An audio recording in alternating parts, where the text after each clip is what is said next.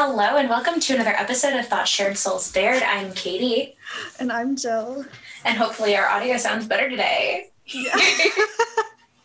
we were testing some things out because the way I edit this podcast, it's uh, difficult to get the audio right. But that's literally what a podcast is audio.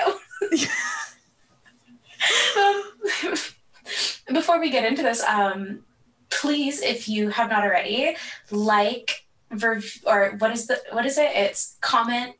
No, You can rate. subscribe, rate, review, subscribe. I'm like late comment share. We're professionals. We know exactly what we're doing. uh, yeah, please. Uh, and also follow us on Instagram and TikTok and Twitter, where we ask questions and we actually have some responses to the questions we put out for today's episode. And we're going to be talking about those. And uh, Jill, what is today's episode all about? Today's episode is all about our favorite directors, theater directors, because there's a difference. There's a very big difference between a Broadway, a theater director, and a television and film director. But before we get into that, is there any Broadway news that we should talk about? there is. There is so much Broadway news. Love. Okay, hit me with it.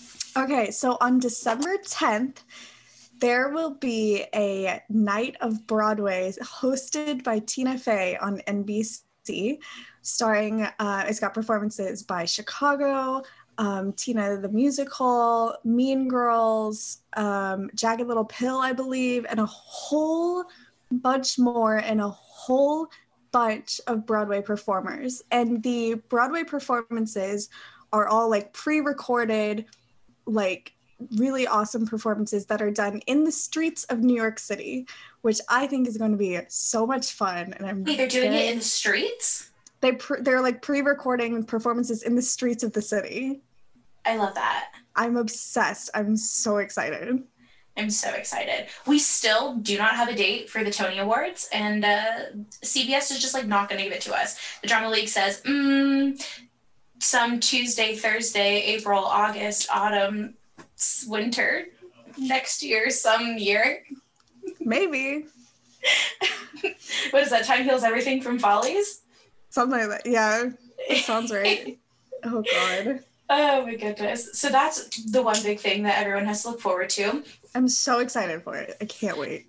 And then this comes out the week of Thanksgiving. So the Macy's Thanksgiving Day Parade, which we talked about last week. Um, very exciting. We're still getting a little bit of theater content, which is excellent. Love to hear it. Love to hear it. But I think that's like the main thing in regards to Broadway news. so yeah. So let's just Oh wait, wait, wait. The Hadestown Christmas album came out. Oh, the- the Fates. Uh, what's it called? The Fates. The Fates, the Fates. something. Decide? Let me, let me look. The Fates allow. The Fates. It's definitely a play on words. If the Fates fa- allow. if the Fates allow, which is Yeah. cute. Love that Yes. play. Love it. So, those are the two things we have to look forward to. I'm excited. I'm so excited about the night of Broadway. Tina. Fey. I'm very, very excited. I'm very intrigued that Tina Fey is hosting it, but it makes sense.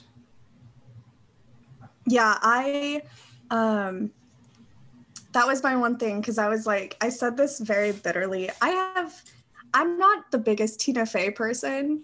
Um, I appreciate the things that she does, but I'm not the biggest Tina Fey fan. The only like Tina Fey project I genuinely enjoy is Kimmy Schmidt. Um, and so like when I saw the news, I was like, could they get absolutely no one else? Like I was like, I don't know, Well, but that it makes me. I'm not a big Tina Fey person. it makes sense because it's NBC, and then that's where Thirty Rock was. That's where um, SNL was. It's where um, right, which It makes sense. right, but there's also there's also so many other people that could have done it, I think. Like I think that there are just so many options right now with no one else doing anything. I I think. Tina Fey is a big enough name that she'll bring something in, and then people know Mean Girls, and that's who's performing, and Well, so yeah. that's their connection. So it makes sense. It's kind of like how I don't know. People thought that she was gonna host the Tonys one of those years. Was it the twenty seven? No, it couldn't have. Twenty seventeen is when Mean. No, it wasn't. Mean Girls was in DC at the end of 2017, so it wasn't that year. Anyway, the 2017 Tonys are a mess. They were 2018, 2019 season, I thought. Oh yeah. No, they were the 2017, 2018 because they opened March or April of 2018 That's right. Okay, yeah. because they were in DC in November of 2017. That's right. That's right. That's when I it. Anyway, That's right. let's get into it. Jill, who are your favorite Broadway directors or theater directors in general? My all-time favorite is Alex Timbers. Um, Bloody Bloody Andrew Jackson, Beetlejuice, Moulin Rouge, many others. His credits are amazing. Um, I don't know, like I've been trying to think because I was like, that's the one that like stands out for me, I guess. Um, Is there something about his work that you just love? Like, is there a certain character or quality to his work that you just it's find? like he ah, he loves a spectacle and that's like but not a spectacle in the way that's like tacky like it's like every time he does like a show that's like a big spectacle it always just looks amazing like everything about it's just like beautiful and it's like i don't know like my first introduction to him was simultaneously beetlejuice and moulin rouge obviously. That i feel like that's when like a lot of people started to like really like that's when he started to become like a household theater director like name. Um but he like i don't know there's just something about and the way that like i'll watch like interviews and stuff of his and it's just like the way that he talks about things is just like he's such a genius like everything he does is so genius to me and the way that he works with people is just really really interesting to me i don't know he's just very much an artist and i like that That's great. Uh, well, yeah, I mean, I, I agree. I saw Moulin Rouge and Beetlejuice uh, a couple days apart, and there is definitely a a kind of connection you can tell within them. It's definitely over the top. It's fun, but it's controlled. It's not too outlandish that it seems like you're watching a cartoon. It Mhm. somehow is able to feel over the top, but grounded, yeah which I think is a great quality. oh yeah My top one, I listed three. I have three favorite directors. And I think you'll probably agree with me on this Yeah. last one. Uh, but the first one is Michael Arden. Michael Arden, I have seen so much of his work. I absolutely adore what Michael Arden has brought as a director to theater. Um, the first show I ever saw of his was Deaf West Spring Awakening uh, when it was in Beverly Hills. I saw it, so it was five and a half years ago. I think it was June of 2015. I saw it, and and it was absolutely mind blowing. I saw it with my friend Danielle, and we were sitting there, and it was my first time ever like seeing a performance of Spring Awakening. Obviously, I knew the show, but the way it was done and the way he so seamlessly worked in and was able to connect the deaf community with Germany in the 1800s, I think was it's like how has this never been done before? It's so it was so I want to say flawless the way it was done. It was so beautiful. I think just watching that blew me away. And then I saw, oh my goodness, 20, I'm trying to like think what I saw there. yeah Because I think, I think then the next thing I saw that he directed was Stephen Sondheim's Merrily We Roll Along Mhm. also at the Wallis in Beverly Hills. And it was I I was just like sobbing from the end. Or from uh, opening doors onwards. I just I couldn't control myself, and the way he was able to make this show that was at that point 35 years old feel so current and feel so new, even though it clearly takes place in certain time eras, mm-hmm. I think was absolutely phenomenal. Uh, not to mention, like the cast was insane. Like it was Wayne Brady and Donna Vivino and yeah. Aaron Aaron Lazar uh, and uh, Sengbloh. Uh, it was absolutely a phenomenal cast.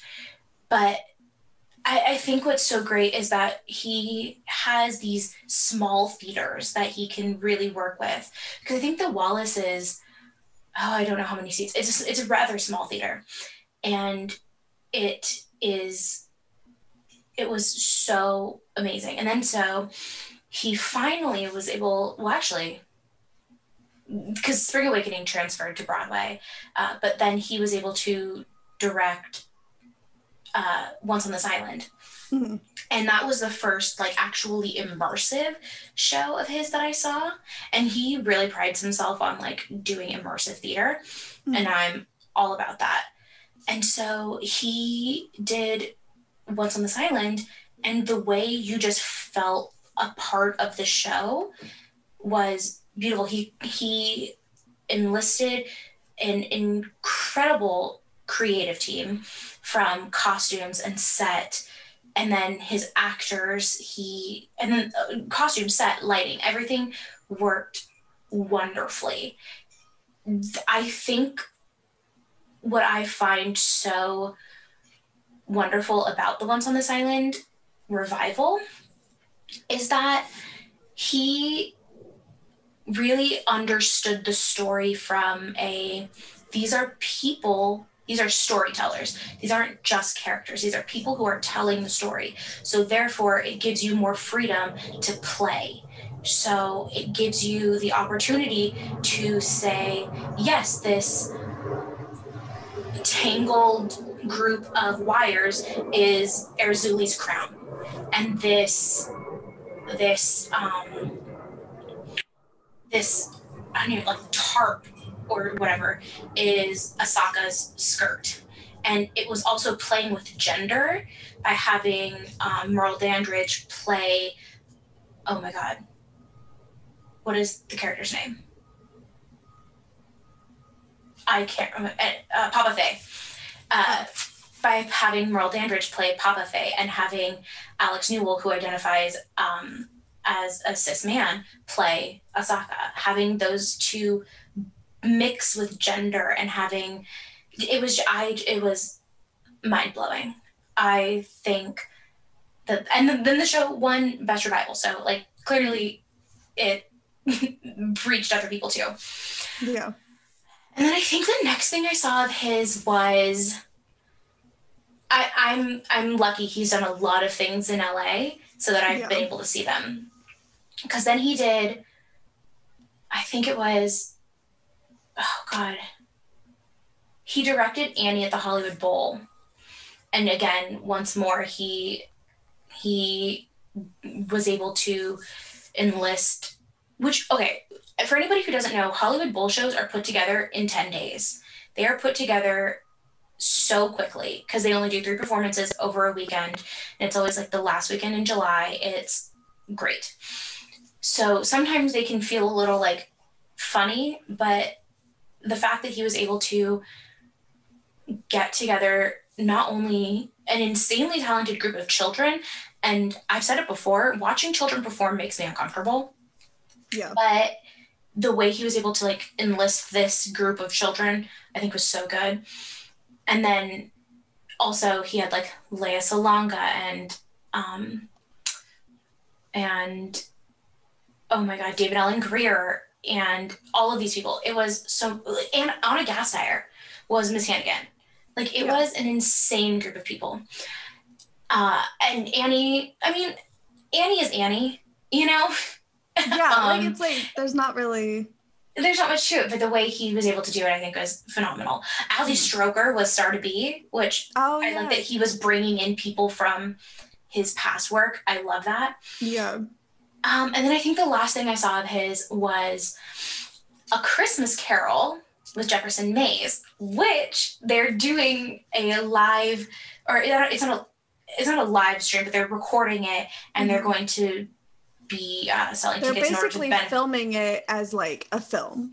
Yes, and it's uh, going to be the purchase of the tickets is going to benefit a bunch of nonprofit uh, theaters across the country, including the one that I know of in um, Southern California. It's going to be helping promote or helping raise money for South Coast Repertory, which is a Mhm. phenomenal, phenomenal, phenomenal organization. But the way And and it's only like twenty dollars. Like tickets. yeah, are, you get them through like TodayTix. Like it's Yeah, it's- it's, like twenty. it's definitely affordable, but it's a so it's a one man show, and the way you I felt every single emotion during that show, and like I like like I like Christmas, and I am well aware of like a Christmas Carol and all the iterations of it, but the way Jefferson Mays plays every single character it's exactly how you'd imagine like i don't know a grandfather or somebody reading you the story and then acting out each and every bit. But there were He's parts when it gets he is a phenomenal actor. Every Jefferson time I Mays- think about him, I think of his character in SVU, which I think is one of the like most incredibly written characters in that entire show.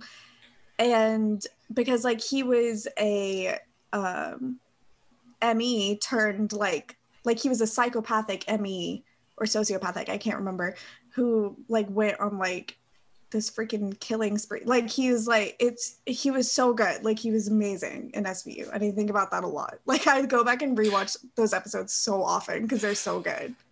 jefferson mays absolutely is one of the i wouldn't necessarily call him like a hidden gem but he's like consistent He's not a household name, and I think that he deserves to be. Like I think exactly Yeah. his talent level absolutely deserves to be Amazing. But the way the way Michael Arden directed A Christmas Carol, there are parts where it gets so dark and so quiet, and there are parts where it's so loud. It's Yeah. it was so, but it, it in the right ways. It was it was amazing, and I I can't say enough great things about Michael Arden. He was one of the first people to during this pandemic say, "How do I continue to make theater?"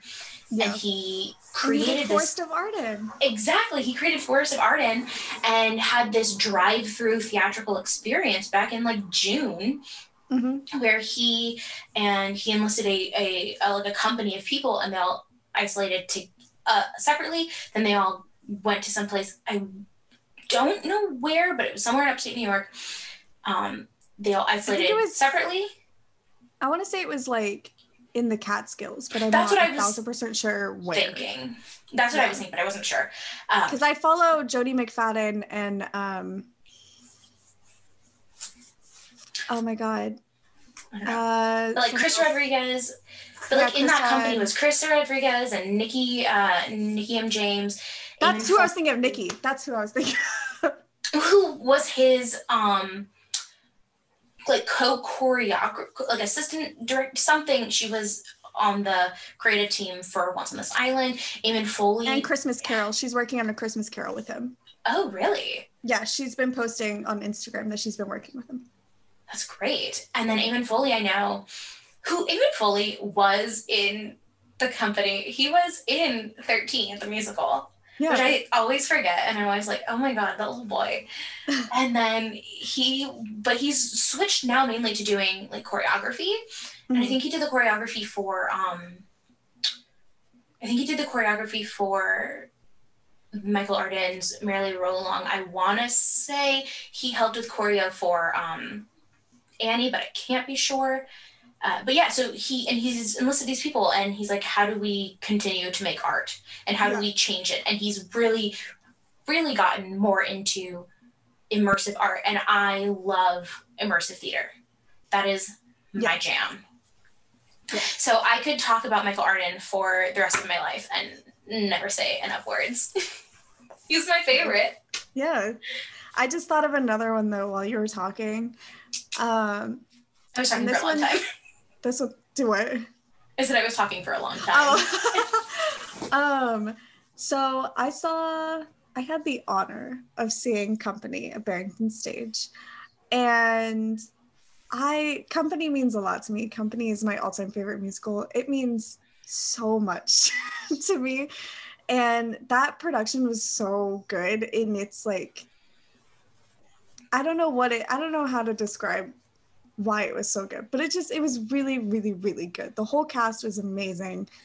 The everything was just so good. And I loved um, Julianne Boyd was the director for that. I think she's like the household director for uh, Barrington Stage, if I'm not mistaken. I could She's like the artistic director. yeah, I believe that she's like, yeah, um, yeah, look it up. Um, Keep talking. but I loved how like simplistic company company is a simplistic show anyways because it's such like a very yeah, she's the artistic director. okay um but company in its story and in its like growth through like in bobby's growth throughout the whole show company is a very deep and like meaningful show and so it's a very simplistically written and very simplistically produced most of the time Well, because- show. Wasn't it not written to be a musical? It was more written to be like a song cycle. yeah so like a concert type of thing so which is how it usually is produced like with Raul Esparza and Neil Patrick Harris those productions were more of like backed up by like philharmonics and like orchestras and things like that and just kind of kind of played out on a stage um but this production was more involved like because it was an actual like it was actually produced as a musical um and it just like I don't there wasn't a second that I was in that theater that I wasn't feeling something. Like it was just so well done. And then like to piggyback off of that is Marianne Elliott who directed um, the Gender Bent Company on the West End and the new revival on Broadway. And I am so excited. That's one of the first shows I'm going to see when Broadway reopens because that was already on my list to see anyways this year. And so um, that's definitely gonna be one of the first ones I see because Bobby's like a dream role of mine and always has been. And so I was like, and so now it's been written to where I could play Bobby. and I think it's just like so good. Like what I've seen of like the West End production, what I've seen of the Broadway production, it's just so so good. And like what I've heard of it, and it's just uh it makes me so happy. Like everything about it makes me melt. I'm just so excited about it. However, I do have one issue with it is the fact that Bobby was originally going to be written as bisexual and then they just took that out. That makes me very angry because I've always thought that Bobby would be bisexual, but it just like isn't in the show. But I think it would have been so good to have like, oh, gender bent and she's bi. That would be so amazing because I think it was Jenn Colella actually auditioned for one of like the three like boys in well, is it? I I haven't. Beth Malone. It was Beth Malone. That's who it was, I think. It's one of those characters where why why can't they? I Right, mean, in exactly. future, like in future productions, somebody leaves, they just replace it, and it, yeah. yeah, Like they, that's I what they think did with um. because- That's what they did with Joe in um, Waitress. Yeah, exactly. And like I think it would like I just every time I like listen to company, I'm like, why can't this person be bisexual? Like I was like, there's so like who cares if they are anyways? And so it's just like I think that it would just work really, really well and it would normalize like I think it would be done in a way that like it's not like, oh hey, she's bisexual. It would just be like, this is just how it is. Like this is just Yeah, you don't have to point her- it out. It's right this she is just one of her love interests and i think that it would be the perfect show to do that and i just i really I agree. it I, and i think katrina lenk would be the perfect person to do that with and i'm really sad that that didn't happen but Who knows? It might happen. i'm in love with katrina lenk i'm just going to say that maybe it's just because i'm in love with her i don't know Katrina knows? Is a phenomenal performer. she's incredible and like i watched her um there's like a performance that she did where she sang "Being Alive" and it brought me to tears. Like, I, well, that song never. Okay, that song always brings me to tears no matter what. Being Alive like, is a tear jerker. That's my all-time favorite musical theater song. I think it's the best song ever written. Um, but I there's just the way that she did it is just so, anytime she sings just makes me cry. She's just like she's so good. She's amazing. But that's not what we're discussing. I mean, I could talk about Katrina Lenk for like six hours. me talks about Michael Arden. You talks about Katrina Lenk. It happens. Look, it happens, and it's fine.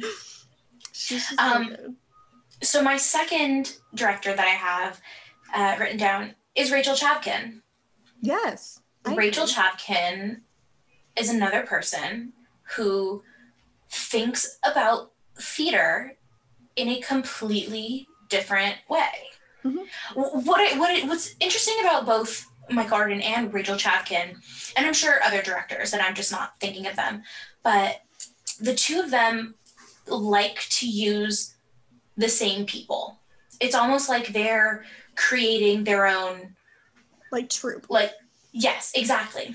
Because Rachel Chavkin, you know, likes to have things. I mean, okay. So Rachel Chavkin did uh, Natasha Pierre and the Great Comet of 1812, and then she did um, Hadestown. I don't know why my brain would not let me think of it. I'm like, I'm picturing everything in my head. I'm just like, what is that name? Me. uh, so she so she does she does she goes from Great Comet in 2017 on Broadway, and then in 2019 on Broadway she has Hadestown. Both are two shows that were absolutely highly praised by critics. Uh, mm-hmm. Comet was is on the weirder side, but that totally makes sense because it's Comet, and it's steampunk. steampunk it's, in and of itself is like it's, weird. Like it's so weird because and I and I and again, it goes back to the whole immersive idea. Yeah. She likes to expand into certain areas. She likes to look at theater in a different way. Hers is more gritty and mm-hmm. she likes to make these people feel real. She likes to show a different part of the world and a different group of people on stage. Comet uses a lot of like eccentric, quote unquote, eccentric looking people rather than mm-hmm. your typical clean cut Broadway person. And she likes to, in she likes to use a lot of people of color in main character like performances and I feel like she's very much one of those people who is just like she's very interested in human beings. Like I feel like absolutely that's just the type of person that she is. And I love people like that because I'm like that. And like, I just love learning as much as I can about people because like, I love hearing stories and I love like just learning about people that I wouldn't normally like interact with, I guess, on like a daily basis. And what I think is so great about what Rachel Chavkin does in regards to the casting process is she allows the audience to suspend their disbelief. You're like, yeah, it makes sense that, uh, like, you don't even question why Denée Benton was cast as Natasha. Or you right. don't question why Amber Gray was cast as Helene. You don't question why those two actors were cast as what has for all of time since the book was written been portrayed as white people and they yeah. are not right. same goes for like dolokhov and all these things anyway i am obsessed with it and then even going into hadestown i think even hadestown gives you more freedom to say hey we don't need to keep portraying these people as white because yeah. they're myths so why exactly exactly why why can't they be and it's like they're not and like they're greek myths so it's like mm-hmm. that even adds to it because it's like how often do you like see like in movies like hercules and things like that how often do you see people all looking the same they all look exactly the same they all look like they're they're like not even mediterranean which right. greece is they look like they're like the only northeast Europe. The only character that I think genuinely looks Mediterranean would be like Meg. and that's just because like the hair and her skin color, like her skin tone, is more like olivey. Um, Mm-hmm. and she has so much hair. And like my friend, my best friend, who's um, Eastern European Greek descent, she's got so much hair, and it always makes me laugh. And so I'm like, literally, you're Meg. Like, like I love this because Hercules is like my favorite Disney movie. Oh, But- Hercules was absolutely my favorite Disney movie. I broke not only The the. VHS, I broke the VHS, the VCR, and like the TV Yes, the same, like watching it too many times. yes. Well, the TV was that. fine, but the V it was one of those like VH or VCR TV combos. So the Oh yeah. VCR was built into the TV, and I put Hercules. What I a watched Hercules. I watched Hercules way too many times, and the VHS got stuck in there. And then, so for the remainder of us having that TV, it was always trying to eject. Like it would just randomly, Wow. you would hear it just go like, trying That to happened- eject, and there'd be That nothing in happened with um I think our Cinderella one did that because I watched Cinderella's not even my favorite Disney movie. Like it's Hercules, but Cinderella's my favorite princess. So that happened a lot. And then I think probably Peter Pan did too. Um yeah, we had a few that did that solely because of me, probably. I'm like, I just wanted to watch Meg dance around with a rose and singing "I Won't Say I'm in Love." Like that's all I wanted. The best Disney song. I Like, my mom- by that. my mom like handed me a fake rose. I don't know what she was doing with them, and I'm Love like, that. okay, perfect. And I'm at, I'm like six years old, and I'm like, okay, perfect. Now I need to watch uh, Hercules. Like Naturally. that's what my mind connected to. I love Hercules.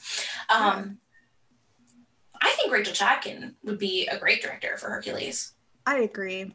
I'm so I- upset that I never got to see Hercules in the park. Oh, big same. Big So same. upset. My friend got to see it though. I'm really happy that she got to. Okay, She was so lucky. but it was the thing is like though it was a public works production rather Yeah. than just like your typical um which I think is great. Like yeah. Absolutely like no like ill will towards it, but public works can tend to be or I, from what I've heard, public works can tend to be a little like disjointed Yeah. and not smooth. So I think if we had like an actual professional production like typical production, I think it'd be beautiful. Yeah. And I would love to see Rachel Chavkin direct that. Yeah. Um so yeah, I again, Rachel Chavkin, amazing. Amazing. Um and then the third one I have on here, and I think that you'll agree with this, is Diane Paulus, waitress, Pippin. Yes. Okay. It took me a hot second to get there. I was she so is the tired. artistic dir- she's the artistic director of ART, American Repertory Theater. Oh, okay. Yeah. And so she, so sh- the things that have come out of ART, uh, like Waitress and Pippin and Jagged Little Pill, Mhm. I think have all been. They all have like a similar, like almost whimsy to them. Yeah. They they they are all kind of like your classic Broadway, but there's a, a similar like thread through it that is Mhm. almost whimsy. So that's why I, I like her. love- Also, You just I'm know just how much like I love Waitress. I just I love Waitress. That's I love my favorites. Valid. Her pro- her production of Pippin blew me away. I saw it twice in one week. Yeah. And like I saw it with my dad. And and I don't think Andrea Martin so again, going back, because I do live in Southern California, for whatever reason, and you know what? No, not for whatever reason, for business reasons, a lot of some of the times, not a lot of the times, but sometimes in a big show, hmm a star will come on just for the LA tour stop hmm or so that's what happened with In the Heights. Lin came in and played Usnavi. Um, but for the LA tour stop of Pippin, they brought back in Andrea Martin. And she replaced Lucie Arnaz for just the LA production. I think and then Matthew James Thomas was already playing the role of Pippin. So it was Yeah. Nice to see them. But when when Andrea Martin, she essentially was like up on a trapeze, hanging upside down, singing. She got a full on standing ovation in the middle of Act One. Oh my god. And my dad love- was sitting. I love numbers, like things that like cause that to happen. They make me so happy. She was like in her mid to late 60s singing upside down on a trapeze. My dad goes, I was terrified I was going to watch her die. Mood. Speaking of mid to late 60s and doing like physically demanding roles, did you hear about Megan Mullally? Is going to be Reno, be Sweeney Reno Sweeney on the West End. Yeah. yeah. I love that for her. Yeah, I, love that I just love her. I think she's amazing. I just think she's one of the greatest people ever. Her and Nick Offerman both. I love them. love them. I I'm so excited. Like that's that's really exciting. Like that's very interesting. And I'm excited to see clips of it. Yes, because I can't. There's no way I'm going to England. no. I don't have enough oh. money. I don't have any money. Well, who knows? Maybe by the time Broadway reopen or by the time things reopen, you will. I doubt that. Oh my god, I was talking to my cousin. She's three, my baby cousin, and I was just singing um, on the steps of the palace to her while she was eating. Like, oh, I was that what you were purposely, me? I was purposely bothering her because she hates when I sing to her, which like fair enough. And oh. she she always goes, "Stop singing." And I'm like, "Fine." But so I was just singing on the steps of the palace, and she's like, "Stop singing!" And I go, "Ava, when when Broadway reopens, you'll probably be old enough to go see a show by the time theater happens again. How and I take you to a show, are you going to tell the performers to stop singing? You're just going to sit at your seat and yell, stop singing? And she goes, mm hmm. And I go, well, that's not very nice so funny because like she tells you to stop singing and you can actually sing and then like when i perform for like the kids i babysit and like my little cousins they love it and i'm like i have no talent. I'm like i don't know why you're getting so excited about this. I cannot sing but they just think it's really funny to see how long i can hold my breath in a note because i have amazing breath control. And so they'll be like they'll be like do the go the distance like ending note because at the end of go the distance in the reprise from hercules it's like this really i don't even know how long it is. I can't even remember it's like 16 18 bars. I don't remember but i can hold it out. I've been able to do that since i was a kid. That's like my one talent that i have. And it's holding out that and then journey to the past anastasia the broadway cast report. Oh, that one's a big. No. I can hold that one too, and I'm very proud of that. Very. I have to. I have to remember that it's happening. That that's yeah. coming up because usually I forget what like how long notes are, and I just when I'm singing along with it, and then I'm just like, mom. and I sound like old Prince Bolkonsky in Comet. Yeah. Old Prince Bolkonsky. I can also do the last note in Almost There from Princess and the Frog. I love singing that song. That is one of the most fun songs to sing. Absolutely. Ever. So much fun. That's, that song is a perfect Disney song. It is. It's so good. Ugh. Princess and the Frog and Hercules have two of the best soundtracks ever. And they're two that are vastly underrated. Yes, I agree. It's so, so annoying that people don't. I watch Princess and the Frog so much. I watch it all the time. It's a good show. Or it's a mm-hmm. good movie. it's like outside right now. It's weirdly. I don't even know if it's gloomy. The sky just looks gray, and I don't know if it's just like.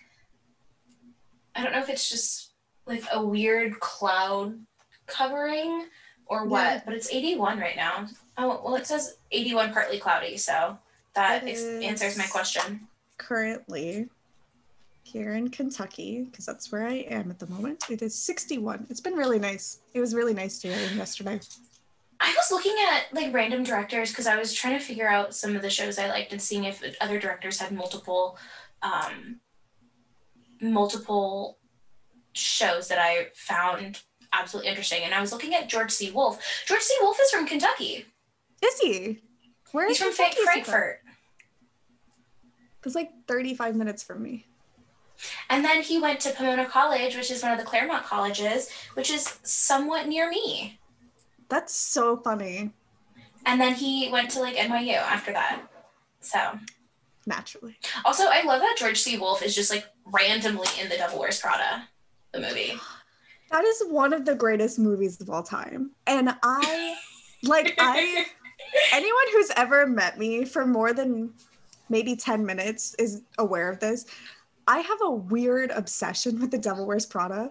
Um, and I think it's partly because it's like based on the like tell-all book about Anna Wintour, and I have a really weird thing for Anna Wintour. I just think that she's one of the most badass women on the entire planet.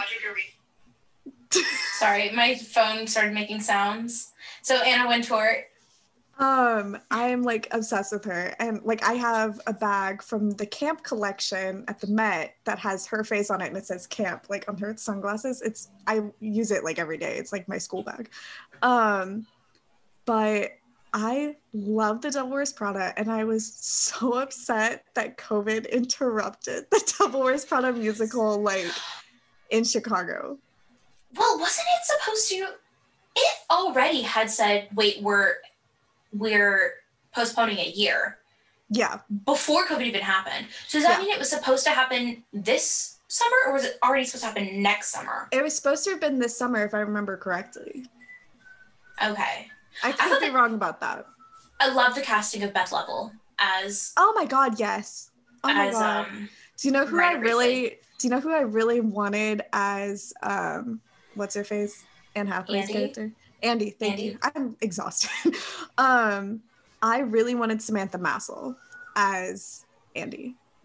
Okay. I just think she would have been amazing. She was in Fiddler, mm-hmm. wasn't she? Yeah. Hmm. She's awesome. I don't know who, who who did they cast as Andy. Did they oh cast God. Andy? I don't even know if they got to that. I just like the fact that um, Beth Leavel was going to be playing the um, the Meryl Streep character, like how Meryl Streep is and playing Beth Leavel's playing, character in yeah. the prom. I love that. That was so funny to me. Okay, so yeah. So it was supposed to have been July 14th through August 16th, 2020. Okay. Uh, and we don't know when it's actually going to happen. No. Um, let's see the cast. Taylor Iman Jones is in it. Okay. Yeah. Oh, that's actually really okay. That's actually really good. I actually really like that. Um, yeah, actually, that's amazing. She was in Head Over Heels and Scotland, PA. I'm into that. it. I'm into it. Okay. Now I'm even more excited about it. Oh my god. Um, and I know you mentioned this on your TikTok, but I'm gonna discuss it for a second. I am listen. I'm like, I'm like nervous. I'm like, what are you gonna talk about? so I commented on your TikTok about it because I was so upset with you. Um, I wanted a bombshell musical for years. I have wanted. We progressed the part. We progressed past the point of needing it. We don't need but it anymore. No, but here's the five thing. years ago. Here's five years ago. Yes. Now, but no. here's but here's my argument for it. Here's my reason. So I'm a huge fan of Marilyn Monroe. I have been obsessed with Marilyn Monroe for most of my life. I spent so much of my life learning as much legitimate details about her as I possibly can. Um, not just like the really bad Marilyn Monroe movies that are made because none of them are genuinely accurate in my opinion. My Week like, with Marilyn. Oh. Oh, it makes me so mad, Kitty. It makes me want to explain. Why? It is not good. It's not good. I don't like that movie. I think it is I just I don't like it. I don't like that they always cast Marilyn as skinny women who like skinny in our sense, like in societal sense now. As in 2020 skinny. skinny. Yes, I don't like that because she was average. Marilyn Monroe was an average body woman. Like she looked like anybody else, not model skinny, not actress skinny. She was curvy, she had boobs, she had hips, she had an ass. And I wanted, I want more actresses that look like that playing her because otherwise it's inaccurate. Otherwise, I don't see the point in doing it, which is why when you brought up how that never made sense to you in the show, how it was just like, oh, let's bring in Karen Cartwright and like, why was it ever between the two? I agree with that. That makes me so mad. And it's not even just my disdain for Kat McPhee that I've had for years. I need to put that out there. I have never liked her. Um, but it's like she's Megan Hilty is Marilyn Monroe. like I swear to you. And the fact that she played Marilyn's character in Gentlemen Prefer Blondes, the musical, mm-hmm. that's like that's all I've ever wanted is Bombshell the musical with Megan Hilty as Marilyn.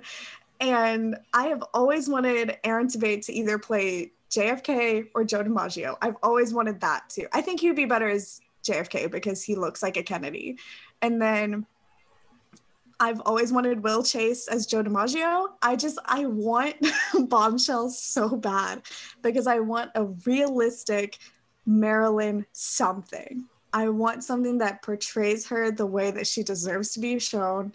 I want something that shows the horrendous acts that these men did to her. I want like I want that for her. And I think it's so ridiculous that we're getting smashed the musical for what reason? Yeah that's weird. For what reason? You just make a third season of the show. Just make a third season of the show. Oh my god like i it makes me so angry. But i also just want a third season of the show because unpopular opinion i am such a whore for jack davenport. I don't know why I can't explain it. I think it dates back to like Pirates of the Caribbean because he was in the first Pirates of the Caribbean movie, and I had such a thing for those movies when I was a kid, and oh I think God. that's what it goes back to. but like, I you're like, mm, so embarrassing. Who is the one I want? The mean British director who's just an asshole the entire time. You know That's I who I want. Villains, though. You know, I have a thing for villains, Ugh. though. I love a villain and I love like a bad guy because I'm always like, there is just like so many interesting things that go into these people. But like, I don't know what it was, but when I was watching Smash, that was like one of my favorite people to watch I was like so interested in him because I was like, this is just like so. I don't like. There's just something very real about it. Like that's like the one. It was a very realistic aspect of that show, and I think that that was really interesting. I, I, his like no bullshit, like no nonsense. Like he was kind of. I feel like he was partly based on Fosse. I could be wrong yeah. about that, but I feel like he was partially based around Fosse.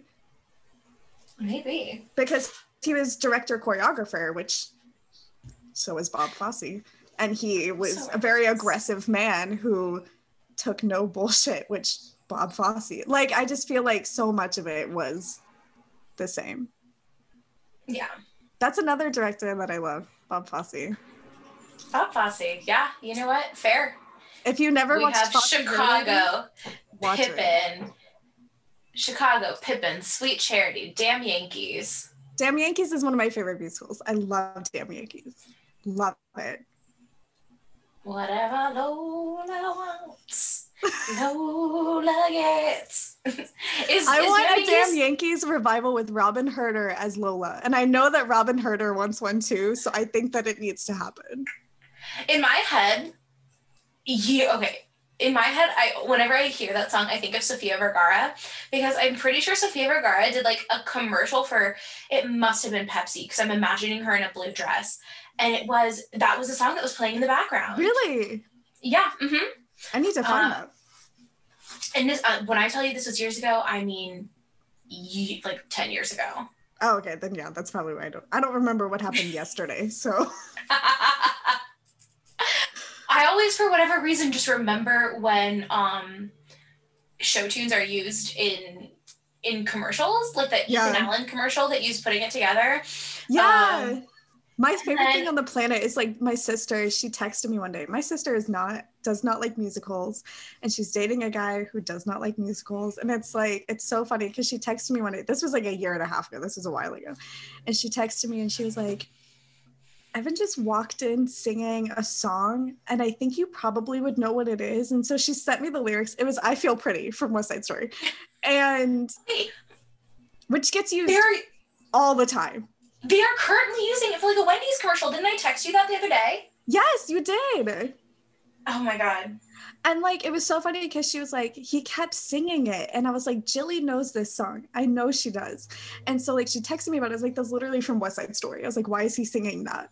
And she was like, I don't know, he saw it in like a commercial or something. And I was like, because they're always using it in commercials and other movies and like TV shows. They're always using I Feel Pretty. Uh yeah. Uh, oh my gosh.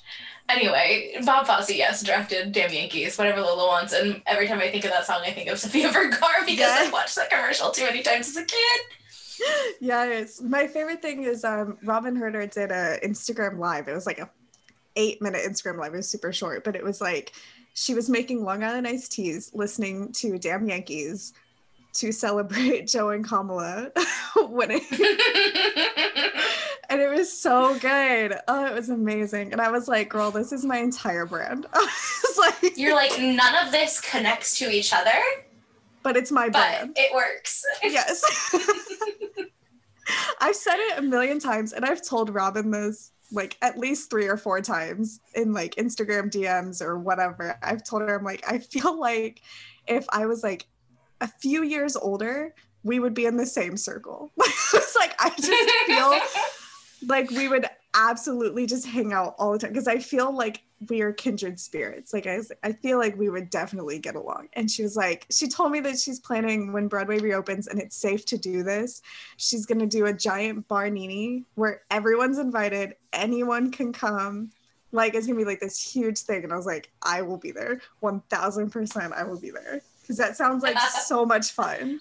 Okay, so I feel like now we should go through the answers that we got on social media when this question was posed to them.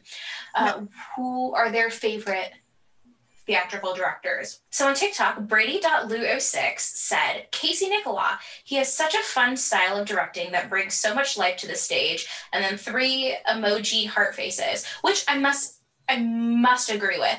Yeah. Casey Nicholaw has such a distinct style. He is very much this is Broadway, Yeah. and I am here for it.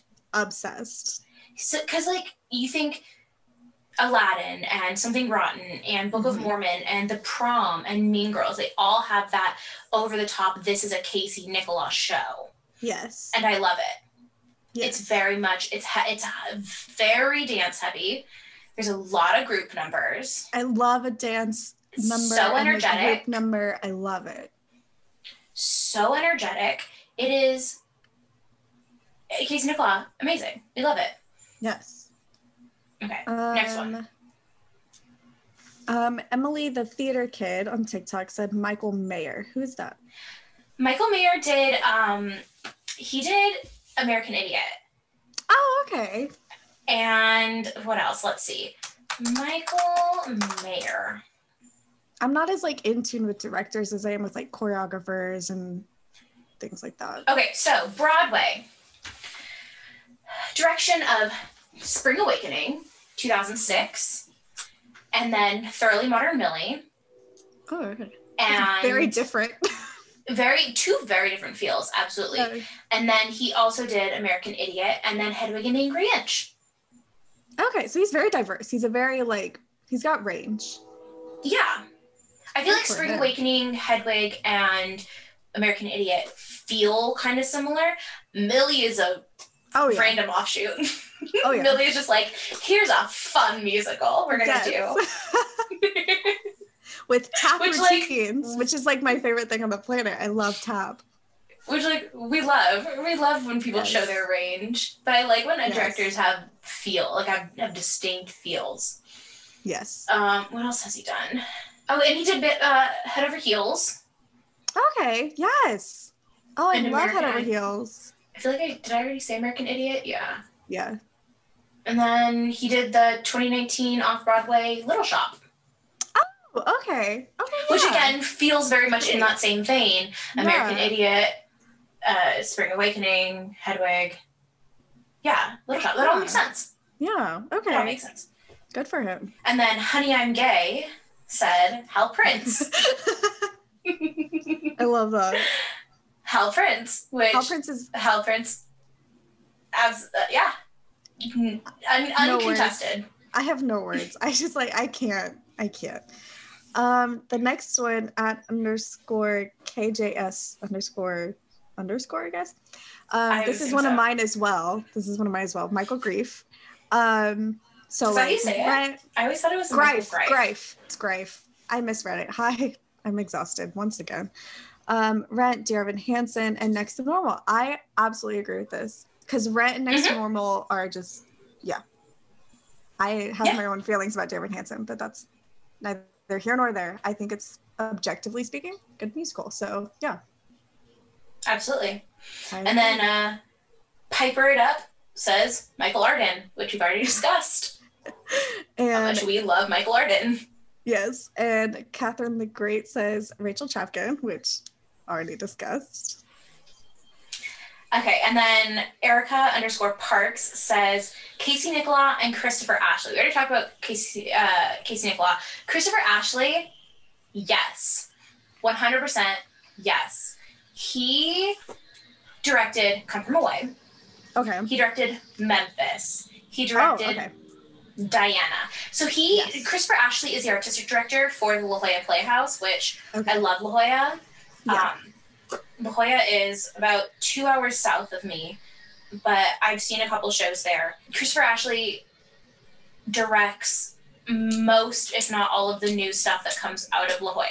Sometimes shows will go to La Jolla and they already have a director, Mhm. but La Jolla is one of those regional theaters that I always keep my eye on because so much good stuff comes out of La Jolla. Yeah. Bonnie and Clyde came out of La Jolla. Come From Away out of La Jolla. I think Memphis came out of La Jolla. Um, yep, Memphis. And it's it is one of the escaped Margaritaville came out of La Jolla.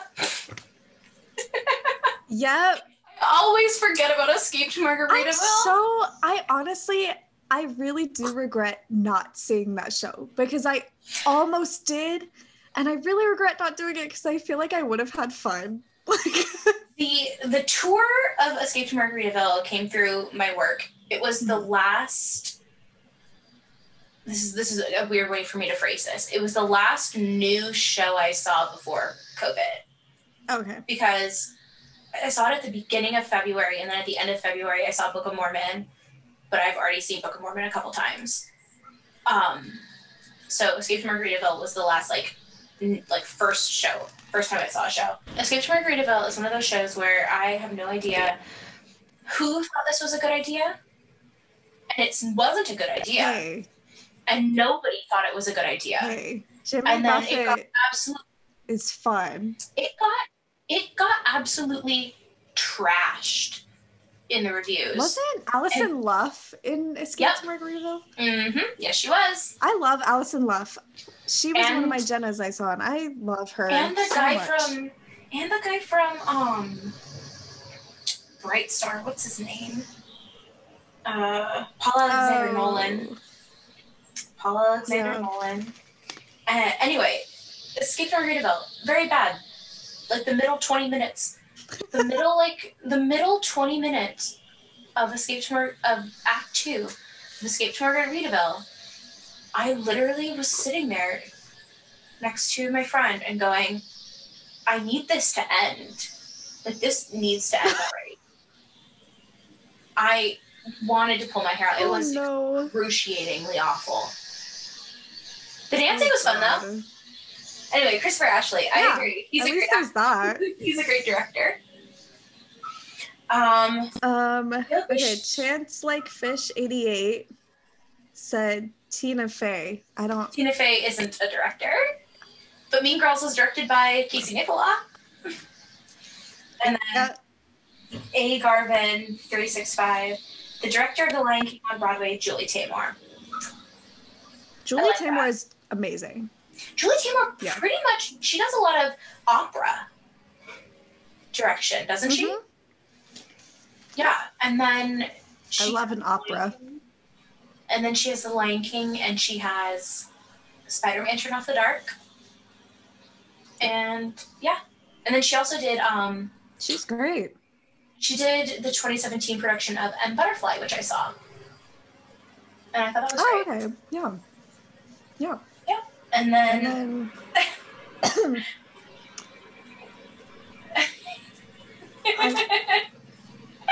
it's I love Hamilton a lot too much. A lot too much. A lot too much. Yeah. Lin-Manuel Miranda again, not a director. Not a director. not a director. But we Um, love the energy. We love the energy. Let's keep it up. And then on our Instagram, we have uh, at Marcy Darcy, Marcy underscore Darcy. She commented Michael Arden, duh, which, yes. yes. Yeah, Yes.